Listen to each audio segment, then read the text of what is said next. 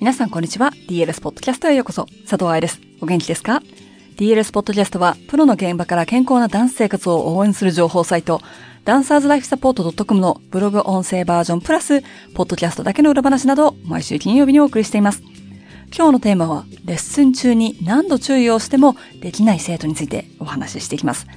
私、指導者じゃないんだけど、という人は、先生の苦悩を理解するために聞いてくださいませ。が、その前に、今週の月曜日にゴールデンウィークのセミナースケジュールが発表されましたが、チェックしてもらえましたでしょうか？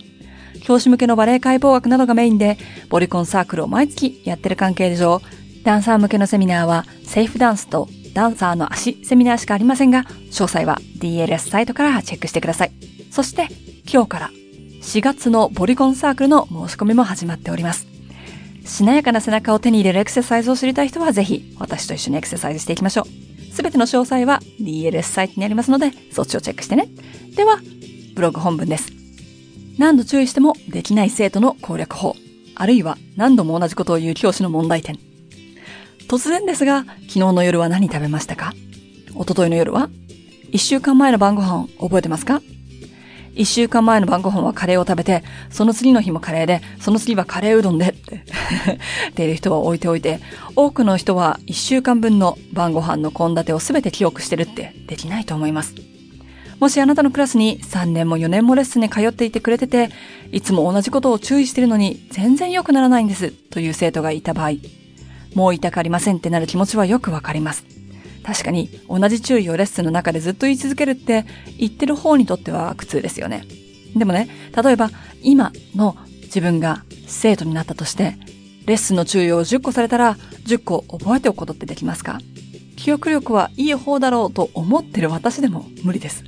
やろうと努力しますよ。でも一つずつ順番に直してるうちにアンシェルマン終わっちゃうでしょ。軸の大腿方形筋の意識を常に持ってたら、動かしてる方のつま先は抜けるし、上半身を大きく使おうとしたら、胸椎7番から動かすっていうのができなくなる。体のことを知っていて、バレエの基礎を知っている私でも、です。だって体に入ってないから。頭で分かってても体じゃできないってことです。解剖学ではなくって、教育法だったり、運動生理学の分野になるかもしれないけれど、体に覚えさせるためには、繰り返しやるが大事になってきます。同じ動きを繰り返すのではなく、その注意を何度も何度も何度も繰り返すってことね。ずっとプリエばかりやってたらセンターに行けなくなっちゃいます。そして、プリエはできたとしても他の動きでは注意の応用ができなくなっちゃいます。プリエの時も同じこと、単樹の時も同じこと、フォンジュでも同じこと、センターでも同じことを注意し続けて初めてその子はちょっとだけ理解できます。教師の方からしたらずっと同じことを繰り返しているつもりでもずっとじゃないんですよ。だって途中で先生いろんなこと言うでしょ。ずっと喋ってるでしょ。はぁ、つま先伸ばして、膝外に内もも使って股関節から回して背骨持ち上げて腰椎曲がってるわよ。肩直して肋骨締めて体引き上げて音に合ってない。今振り付け間違えたでしょ。先生って一つのアンシェルマの中でたくさん言うんですよ。だからね、生徒はわかんなくなっちゃうの。最初の一つ目だって、まだ体に入っていないんですもの。余談体に入ってないならまだいい方です。先生の言ってることがよくわかんないとこはすごく多く、言ってる先生本人も100%は分かっていないという問題もかなり多いです。階段は一つずつ登ること。漢字をやる前にひらがなをやる。ひらがなをやる前に鉛筆の持ち方を練習する。みたいな形でそれができていないとここまでいけないという段階というのがあるんです。赤ちゃん、いきなりスタスタ歩き出さないように、最初は手すりを持って歩くでしょう。二段飛ばしでは先に進めないってことね。成長の過程で大事なステップ。例えば、はいはいを飛ばすと、その後の運動能力に影響しちゃいますしね。じゃあどうするか。子供たちだったら、レッスンで一個だけ注意してください。もう一度言いますよ。一個だけです。他は言いません。すべてのアンシェルマンでそれだけ注意し続けます。それでようやく体に入るようになってきます。もし中高生で週に3回以上踊ってるのであれば、1個でなく2個でもいいかもしれないけれど、その前にさっきお話しした積み重ね、階段があるかどうかは個人差がありますからお気をつけて。そんなんじゃ上達しないって思いますか？注意の数イコール上達ではないですよ。本人ができるものが増えるイコール上達していく。ですよ。バレエ学校の生徒でも、ローザンヌに出るレベルの子たちでも、先生から注意は受けるんです。そのレベルに行く前に、この世にある全ての注意事項を生徒にぶち当てるのがバレエ教師の仕事ではありません。クラスの間90分集中してる子って多分いないと思うんです。お腹空いたな、疲れたな、ああ、帰ったら宿題があるんだった、的な、すぐに現実に戻ってこられる奴だから、魂が口から抜けてる系まで。魂が口から抜けると結構長い間、この世の中にいない子もいます。みんながプレパレーション5番してるのにまだ突っ立ってるみたいな。特に中学生くらいになった日本の子たちだと、すごく忙しい生活をしてますよね。早く起きて、学校も忙しくて、友達はいっぱいいて、LINE はやらなきゃいけなくて、インスタのハートをつけなきゃいけないし、かっこいい自撮りの写真は載せなきゃいけないし、TikTok で変な踊り、笑いを取りつつ一応バレエやってるからね、様になるのを選択するし、試験の前は勉強する。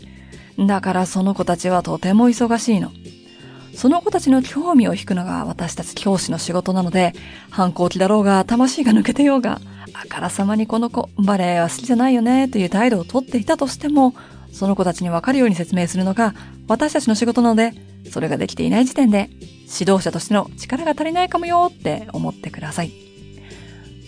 注意は通じなきゃ意味がありません。3回同じ注意をしても、その子が正しいことができなかったら、多分その注意は効果がないんですよ。骨盤直して、骨盤直して、骨盤直して。反応なし。それは教える側の言葉が悪いってことになります。本人にわかるように言ってないから。骨盤直してを他の方法で伝える方法を考えなければ。骨盤を直してと言っても自分では直してるつもり。骨盤直すってそもそも何をしていいのかわかんない。先週も同じこと言われたけど、その後放っておかれたから、今日も先生のこの嵐が過ぎるのを待つ。とかね。一番最後のは一番悲しいけれど、多分一番多いと思います。先生が叫ぶだけだから、静かに目を合わせずに聞き直せば、次のアンシェムリになるって分かってるとか、先生は言葉で言うだけだけど、実際には何をしていいのか分かってないって舐められてるケースもあります。ここが語学を勉強せず留学しちゃった子が上達しない理由の一つ。たとえ素晴らしい先生に教えてもらってたとしても、その先生の言ってることがわからない。素晴らしい経験を持っているプリンシパルで、踊りの微妙なニュアンスを伝えてくれようとしていても、その語彙力がないからわからない。結論、どんなにいい先生でも、生徒に言いたいことが通じなければ、上達させられないってこと。バレエ学校の場合残念ながら、注意が理解できない子イコールやる気がない子とみなされて終わりです。それはバレエを習うって形だけを習うのではなく、注意の聞き方やスタジオでのマナー、軍部で踊る時のルール、舞台のメイク、髪型は知っているという前提だから。そしてクリステンがよく使う言葉、She was not told です。彼女は指導されてこなかったのね、になります。さっきの骨盤を直してという抽象的な注意に戻りましょうか。同じ言葉を繰り返さなくても同じことを注意できます。ペットボトルを仙骨に乗せてエクササイズし、その感覚を立っても覚えておいてね、とした場合、レッスン中にペットボトル乗る？という一言だけで本人が何をしてるのか理解ができます。骨盤の前の三角形に手を置かせるとか、ウエストバンドの高さの違いを鏡で見てね、とか、体で感じるっていうのはとても大事だと思う。だけどね、ダンサーの卵だったら正しい感覚ってまだ育っていないんですよ。当たり前だよね。だって知らないんだもの。目で見て、体で感じて、そしてそれを覚えていく。だから、今度注意された時に、あ、あのことだったって思い出せる。そしてそれを繰り返すから勝手に身につく。この段階が欲しいんですよ。覚えておいてください。新しいステップが入った場合、新しい振り付けの場合、新しい音楽の場合、ダンサーが考えなければいけないのは先生の注意だけではありません。だからこそ注意を絞る。そうすれば安全に手っ取り早く、そして生体の健康を保ったままで調達します。レッスンプランを立てるのはそのため。このステップは初めて出てくるから、今週は場を使って動きになれるだけ。来週は同じステップをセンターでやってみる。再来週はもうちょっと振り付けアンシェルマンを難しくしてみる。のように、どんな階段を登らせるのかをデザインしてあげないと。エクササイズの中で先生が言っている注意を考えるというのは非常に大事なことです。振り付けなし、大幅な重心移動なし、表現力を考える必要もステージの方向も考えることが必要ないという、ただフロアでエクササイズをしているときに骨盤をまっすぐにする感覚。骨盤をまっすぐにしたままで足を動かす感覚。骨盤が曲がってしまった時の感覚。などを覚えて、じゃあバーレッスンでもやってみようってできるよね。たとえバーですぐにできなくても、あの感覚を覚えてると言われた方が骨盤直してって言われるより長さはわかりやすいと思いませんか？スタジオでエクササイズを指導している人ではなかったとしても、あの子は何度言っても直してくれないって思う前に、どうやったらその注意がその子に届くのかを考えるきっかけになってくれたら嬉しいです。また、同じ注意を他の言い方にするために語彙力を増やすというのも大事で、その語彙力っていうのは解剖学や体の構造を理解すると増えていくと思います。いかがでしたか？今日の記事は先生向けのものでしたが、ダンサーも自分で考えて、どの階段が自分はできていないのか、どんなエクササイズを入れれば先生にいつも言われてる注意をやることができるのか、と考えてみてください。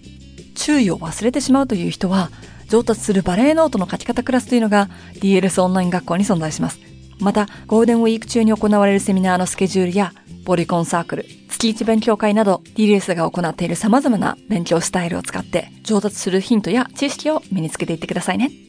ということで、今週のポッドキャストはここまで。また来週金曜日にお話ししましょう。ハッピーランシング、佐藤愛でした。